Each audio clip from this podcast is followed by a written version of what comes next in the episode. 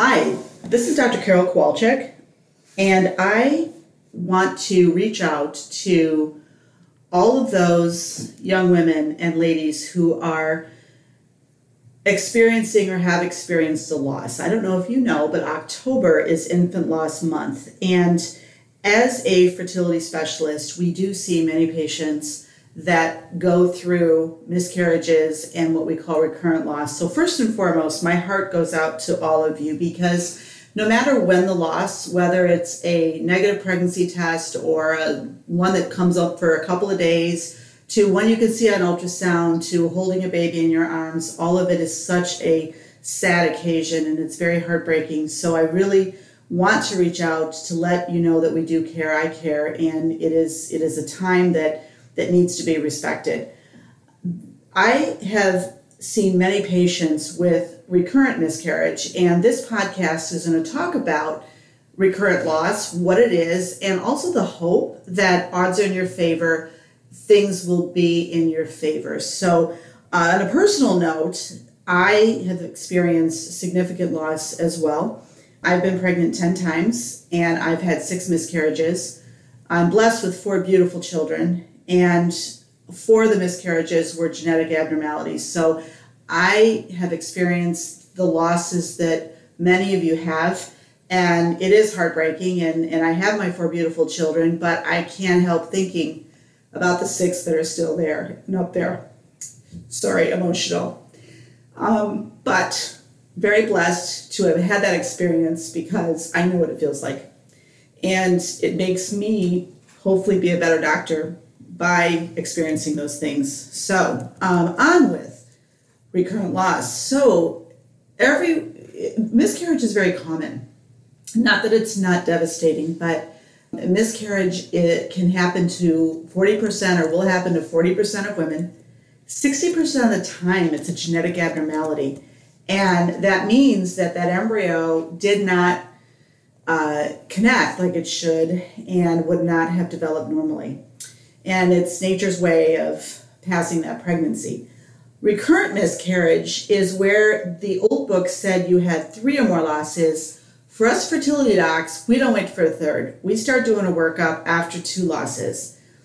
The good news is that even after several losses, 6 or more, odds are in your favor, over 80% that you're going to eventually be successful. So when my husband and I went through this, I was bummed, and he'd say, you know the data. My husband's an OBGYN. You know the data. It's going to happen. It's going to happen. So that kept me hopeful. 50% of the time, I can find the reason for the loss. The other 50% of the time, the workup's going to come back normal, and you'd look at me and say, now what? And there's still things we can do. So there are 5 categories for recurrent loss. 1 to 4% of the time, it's genetic. So what that means is that your chromosomes or your husband's chromosomes are abnormal, and you have a pregnancy that's affected by a loss. So women are 46XX, men are 46XY, but if there's an abnormality in that chromosome, that could pass on to a pregnancy. The treatment for that is to do one of 2 things, depending on what we call karyotype abnormality is. 1 is you can do IVF, and that's the test tube baby, and then we can make embryos and do something called PGTA, which is checking to see if the embryo is chromosomally normal or not. And we can pick out which embryo is normal and transfer that normal embryo.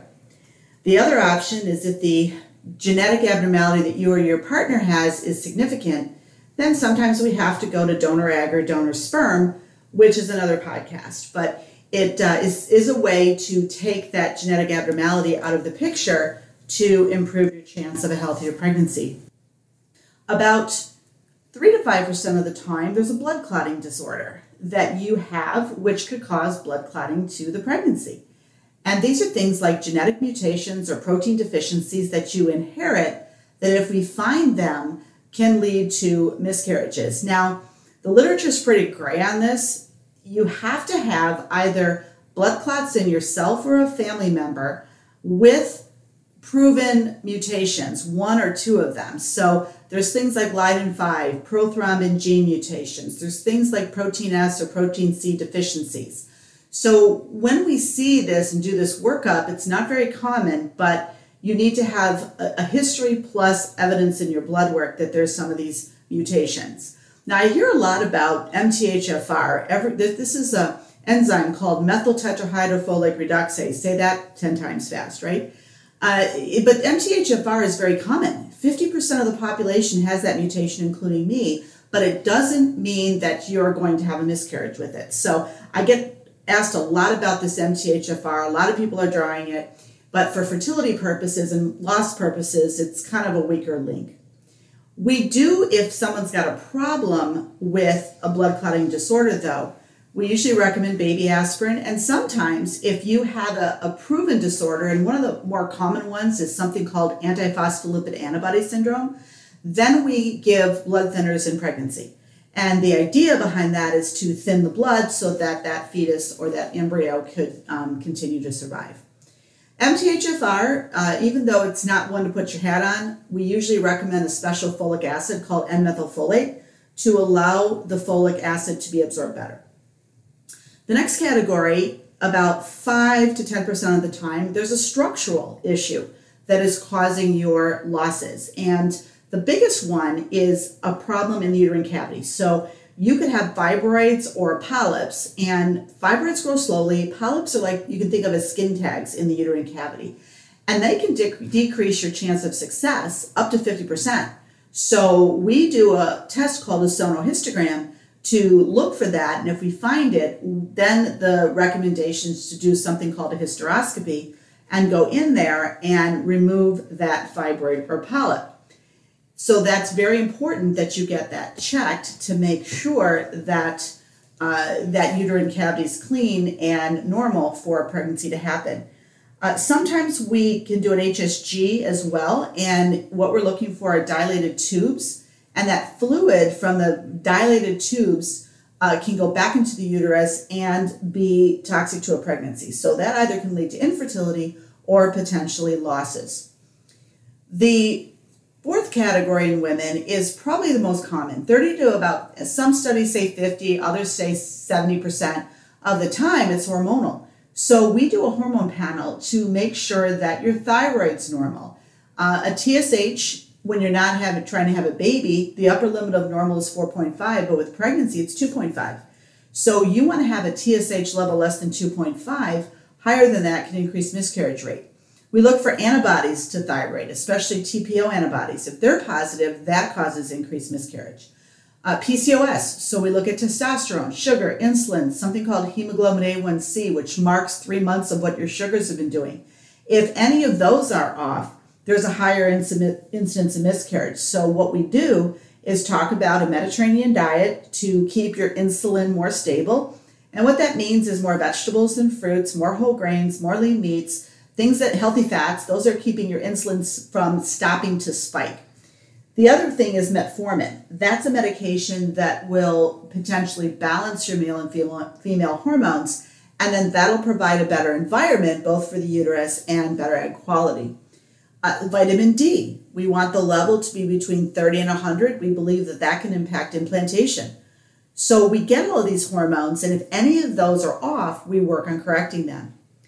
The other factor is your female hormones and fertility potential. So if you have older eggs or less eggs to work with, that usually is associated with more genetic abnormalities and potentially higher miscarriage rates. So you want your FSH level, called follicle stimulating hormone produced in the brain, to be less than 10. Less than 10 means those ovaries are young and are able to respond to stimulation. Over 10 means the ovaries are starting to get tired. Doesn't mean you can't get pregnant, but it's going to be something where you're going to need more attention and potentially other treatment options. AMH is anti-malarian hormone, and that is a guide of how many eggs you have left, and you want that number greater than 1. If it's less than 1, then that means you have less eggs to work with. So we combine those two hormones with your age, with your ultrasound, looking for something called an antral follicle count, how many little cysts are in your ovaries that hopefully could give us an egg.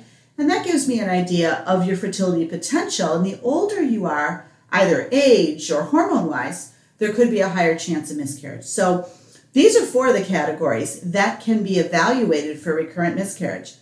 There's a newer one for the guys. We never had this before, but now we do over the last several, probably 2 or 3 years. That's looking at his sperm and specifically doing what's called a sperm DNA fragmentation test. This is a test where your partner will do a semen analysis, and then what we're going to do is send that sample off to a lab and get something called a DFI, or a DNA fragmentation index. This gives an idea of the oxidative stress that has happened to the sperm. And if it is high, as defined as a greater than 30%, then that could signify that the problem with the miscarriages in the embryos could be due to the guy.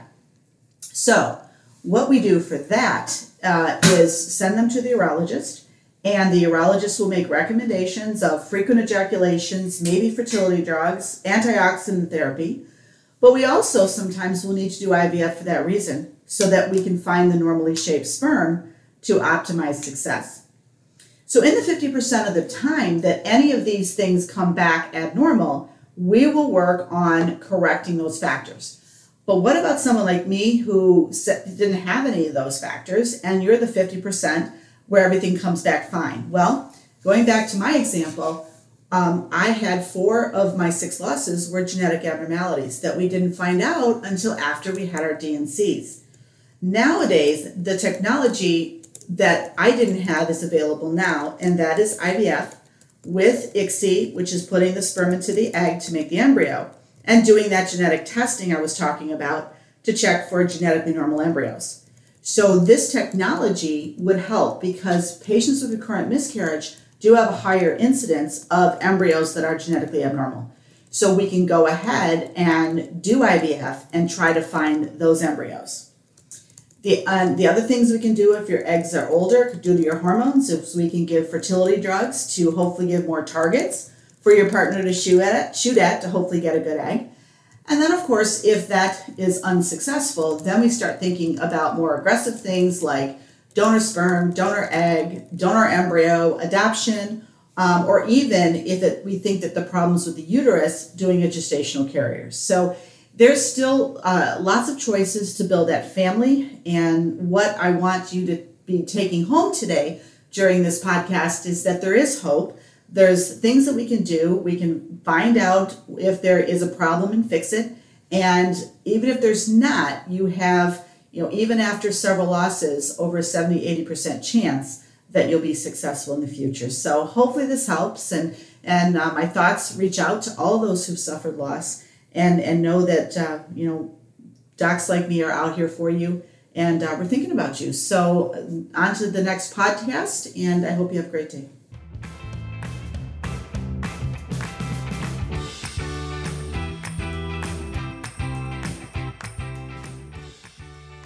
Hey Jackie, Wisdom and Wellness podcast is in partnership with the Michigan Center for Fertility and Women's Health.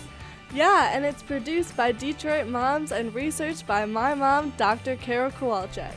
The Wisdom and Wellness podcast offers several other resources featuring Dr. Kowalczyk, including magazine Wisdom and Wellness. If you like what you've heard, tell your friends and please subscribe, rate, and review. Don't forget to check us out on the web at www.mifertility.com for more research and resources.